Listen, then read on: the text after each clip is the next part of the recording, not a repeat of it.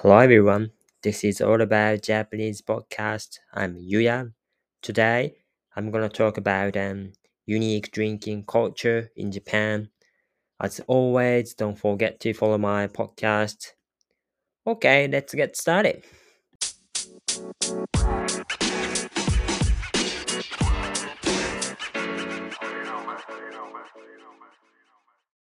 皆さん、こんにちは。This is all about Japanese podcast の第15話ということで、今日は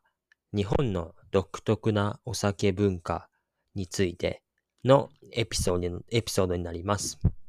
で、やっぱり日本は今夏になって、まあ、ものすごく暑いんですが、やっぱ暑いといえばビールですよね。ビールが美味しい季節になってきました。そこで、まあ、日本の独特なお酒文化と海外のお酒文化を比べながら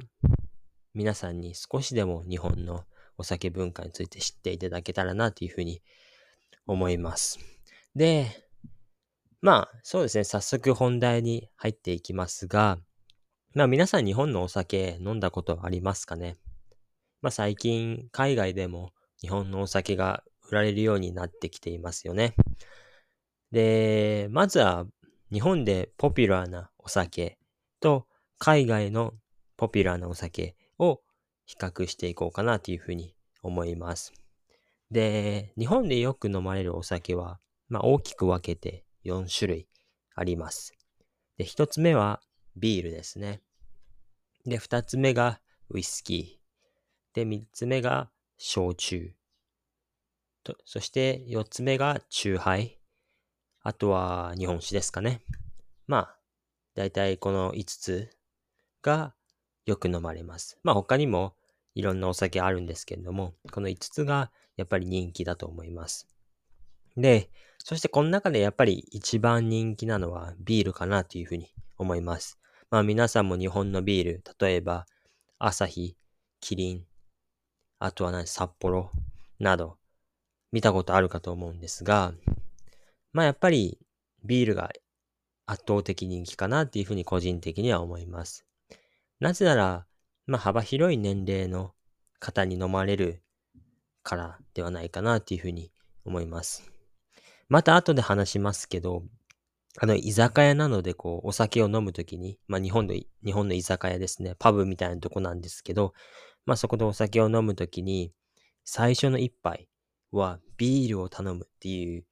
まあ変なルールがあってですね、日本では。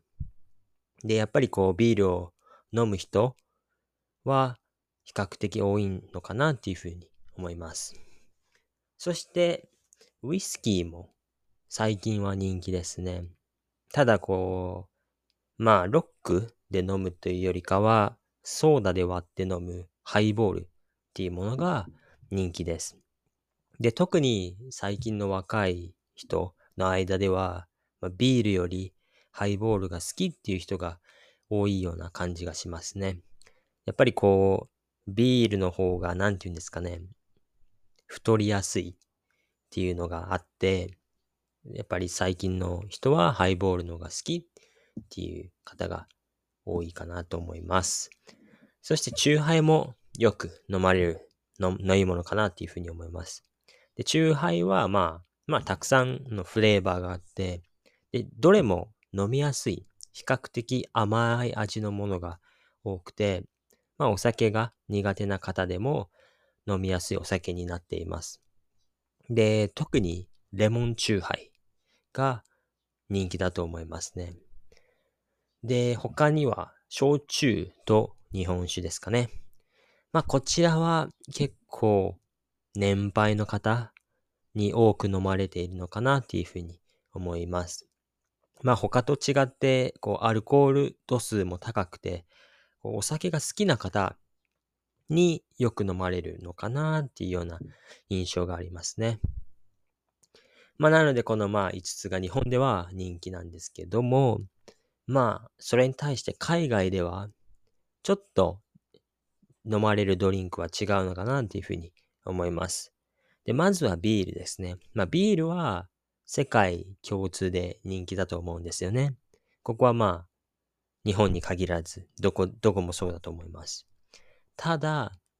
まあ、海外ではワインも人気だと思うんですよね。まあ、特にこう自分がオーストラリアにいた時に、やっぱりほとんどのお客さんがワインを頼んでいるのを見て、すごく驚きました。ただ、まあやっぱり日本ではそんなによくワインは飲まれないですね。なので、まずここは大きな違いなのかなっていうふうに思います。また、海外だと、ウォッカとか、テキーラとか、ウイスキーなどを、まあ、ショットで飲んだりするのが結構普通なのかなっていうふうに思いますが、まあ日本ではやっぱりそんなに人気ではないですね。というのも、まあテキーラ、ウォッカ、ウイスキーっていうのはすごくアルコール度数が高いので、どうしてもこう日本人にとってはちょっと強すぎるっていうのもあって、まあ、ロックではなくて、まあ、炭酸で割ったりっていうような形で日本では飲みますね。なので、まあ、そのお酒の、なんていうんですね、好みはやっぱり日本と海外で少し違うのかなっていうふうに感じます。で、二つ目の違いはですね、飲む量ですね。まあ言うまでもなく日本人はそんなにお酒は強くありません。やっぱりこれは遺伝的なものや環境が影響してるのかなっていうふうに思います。一般的にこう西洋人の方の方が日本人よりも体が大きくて、こう、お酒を分解する機能を持っていると言われますね。なので、やっぱりそれは飲む量と比例してるのかなっていうふうに思います。実際こう私がオーストラリアにいた時に、まあ友達が、まあビールを10杯以上飲んでいるのを見て、これもまたびっくりしましたね。やっぱりこう、その、まあ、特に白人の男性の方とかは、全然飲む量が日本人と違うなっていう風に感じましたね。ただ、まあ、飲む量はおそらくこう外国人の方の方が多いと思うんですが、飲む頻度ですね。飲む回数。お酒を飲む回数っていうのは、日本は結構多いっていうふうに言われますね。まあ、というのも、やっぱり一番外国人が驚くのは、日本でお酒がどこでも買えるっていうことなんですね。例えば、まあ、コンビニとか、あとは自動販売機ですね。なんで、それはすごくやっぱりこう、お酒を飲む回数を増やすのに十分な理由と言いますか。で、あとは、まあ、その買ったお酒っていうのは、どこでも飲めるんですね。まあ、例えば、まあ、道、その辺の道でも飲めますし、まあ、コンビニの前でも飲めますし、公園でも飲めます。で、まあ、たまに、こう、パブリックエリアで飲んでる人もいるんですけど、まあ、電車の中とか、まあ、そうですね。まあ、図書館はさすがにないですけど、まあ、いろんなところでこう、お酒を飲みながら、歩いてる人とかっているんですけど、そまあ、それぐらいこう、お酒との距離が近いんですね。なんで、いつでもどこでもこうお酒を飲む、飲め、飲むことができる環境があるっていうのが、こう日本の、なんていうんですか、特徴と言いますか、まあ外国人の方がこう驚く、あの、ことだと思うんですけど、まあそれ以外にもですね、まあ、こう安くお店でお酒を飲めるっていうのも、もう一つの理由かなっていうふうに思います。で、この日本では、あの、まあ、例えば居酒屋とか行きますと、飲み放題っていうシステムがあります。で、まあ、飲み放題っていうのは、まあ、その名の通りなんですけど、あの、何杯でもお酒を飲むことができるっていうシステムなんですけど、例えば、まあ、1500円で、あの、まあ、好きなお酒を、あの、いくらでも飲むことができるよっていう感じですね。なんで、まあ、お酒好きの人からすれば、やっぱり、ありがたいというか、たった1500円で何杯でも、まあ、時間が決まってる場合が多いんですけどね、2時間とか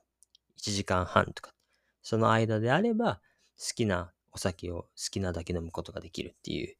あの、日本独特の、あの、制度、システムかなっていうふうに思うんですけど、まあそういうこともあって、まあ意外にも、あの、お酒を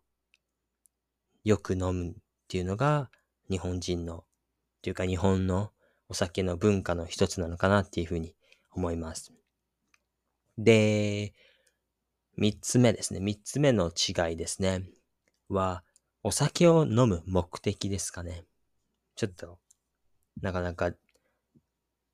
難しいとこなんですけど、まあもちろんこう、お酒を飲むときって友達とか家族でこう家で飲んだり、まあ、外で飲むこともあると思うんですけど、それはどの国でもよく行われると思うんですよね。で、一番大きな違いっていうのは、この仕事付き合いでの飲み会ですね。で、日本では仕事の上司に仕事が終わった後に飲みに連れて行かれるっていうことがよくあります。そして、多くの場合、たとえこう行きたくなくても、まあ断れない場合が多いですね。なぜなら、まあ、まあ皆さんも知ってる通り、日本はこう、縦社会であって、こう上司の言うことは基本的に断れないっていう習慣があります。また、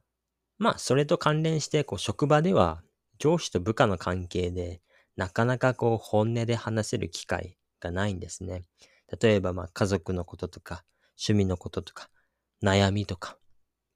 そういうのがやっぱり職場の中では話しづらい環境なんですよね。なので、こう、仕事の後にこう上司とお酒を飲みに行くっていうことで、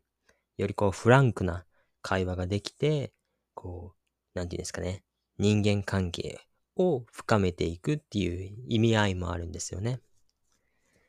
あとは、まあ他には、その、まあ飲み会で、まあ上司にこう、自分をアピールできる場所としてもよく使われますね。その、なんていうんですかね、こう、例えば自分のことをもっと上司によく知ってもらう良い機会でもありますし、で、もしそこでこう上司に気に入られたら、まあ最終的にはこう、昇進？まあ、なんていうんですかね、給料が上がったりとかっていうメリットもあるっていうふうに考えられてます。なので、やっぱりこう、ビジネスでお酒を飲むっていう機会が非常に多いっていうのが日本のあの特徴なのかなっていうふうに思います。で、これはなかなか他の国ではないのかなっていうふうに思います。やっぱりこう仕事終わったらすぐに帰って、まあ自分の時間を過ごしたり、まあ家族とあの過ごすっていうのが多分他の国では普通なのかなっていうふうに思います。で、四つ目、最後四つ目なんですけど、まあ、礼儀ですかね。まあ、お酒を飲むのにも、こう、礼儀があるっていうとこですね。まあ、これも日本の文化というか、日本らしいですよね。で、例えば、まあ、例えばこう、偉い人ですね。まあ、自分より年上の人と、こう、お酒を飲むときに、まあ気をつけないことっていうのが、まあ、まあ、たくさんあるんですけど、まあ何個か紹介していこうかなっていうふうに思います。で、まず一つ目はですね、あの、座る位置ですね。その、まあ例えば個室で、まあ5、6人でお酒を飲むっていう風になったとしましょうか。で、自分が一番年下になったとしますよね。そしたら、あの、自分は一番こう入り口に近いところに座るっていうのが、まず気をつけないといけないルールなんですよね。で、まあ、これは飲み会だけじゃなくて、いろんな会議とかでもそうなんですけど、その基本的には、自分より偉い人っていうのは、まあ、上座ですね。まあ、入り口から遠いところに座るっていうのが、礼儀というか、あの、礼儀なんですよね。逆に、まあ、その自分が、あの、下の場合、自分が偉くない立場の場合は、まあ、下座。まあ、下座っていうのは下っていうことですね、下。で、上座っていうのは上っていうことなんですけど、上の人は上座に座って、その人より下の人は下座に座らないといけないんですよね。で、下座っていうのは基本的には入り口に近いところですね。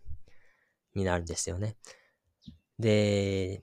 まあこれはまずなんか気をつけないといけないところなんですけど、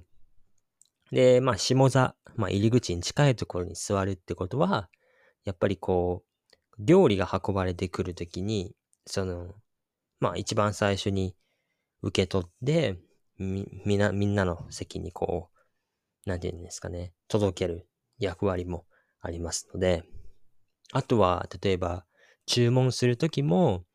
その一番入り口にあの座ってたら注文しやすいですよね。なので、そういう若い人とか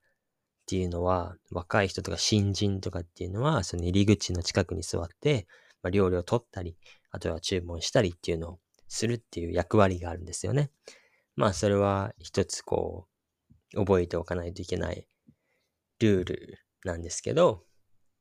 他にはですね、まあ乾杯ですね。乾杯の時に、まあ、グラスを、なんていうんですかね、ぶつけるっていうか、チーンとこう、乾杯する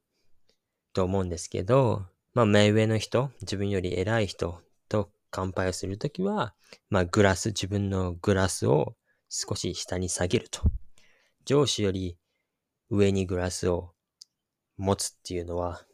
ダメだよということですね。あとは他には、まあちょっとさっきも言いましたけど、大体こう最初の一杯ですね。最初の一杯はこうビールになることが多いかなっていうふうに思いますね。やっぱり、うん。なんでかわかんないんですけど、昔から多分そうなんでしょうね。なんで、で、まあ2杯目からはまあ自分が好きなものを飲むっていうような感じですかね。まあ絶対ではないんですけど、大体なんかそういう流れになるかなっていうふうに思いますね。まああとはこう、上司が飲んでるお酒が空になったら、まあすぐに、あの、継いであげるとか、新しいものを頼むっていうのも、やっぱり、その、若い人とか新人っていうのは、こう、しないといけないことなんですよね。なので、こう、特に新しく会社に入って自分が一番若い時っていうのは、こういったこう、お酒を飲むだけじゃなくて、こう、なんていうんですかね、いろんな気配りをしないといけないっていう、あの、大変な、あの、役割があるんですよね。まあこれはすごく日本的だと思うんですね。当然他の外国の国でこういうことって絶対しないと思うんですよね。なんで、まあ皆さんがこう、これをやるっていうことはないかもしれないんですけど、まあこういう、そのルールっていうか、文化があるんだよっていうのを知っていただけると、まあ少しでも、あの、なんていうんですかね、ためになるというか、あの、何かしら役に立つと思うんですよね。なので、今日はこのようなテーマで、その、日本の独特なお酒文化について紹介させていただきました。で、今日はもうここまでになりますので、えー、また次回、あの、お楽しみください。じゃあ、バイバイ。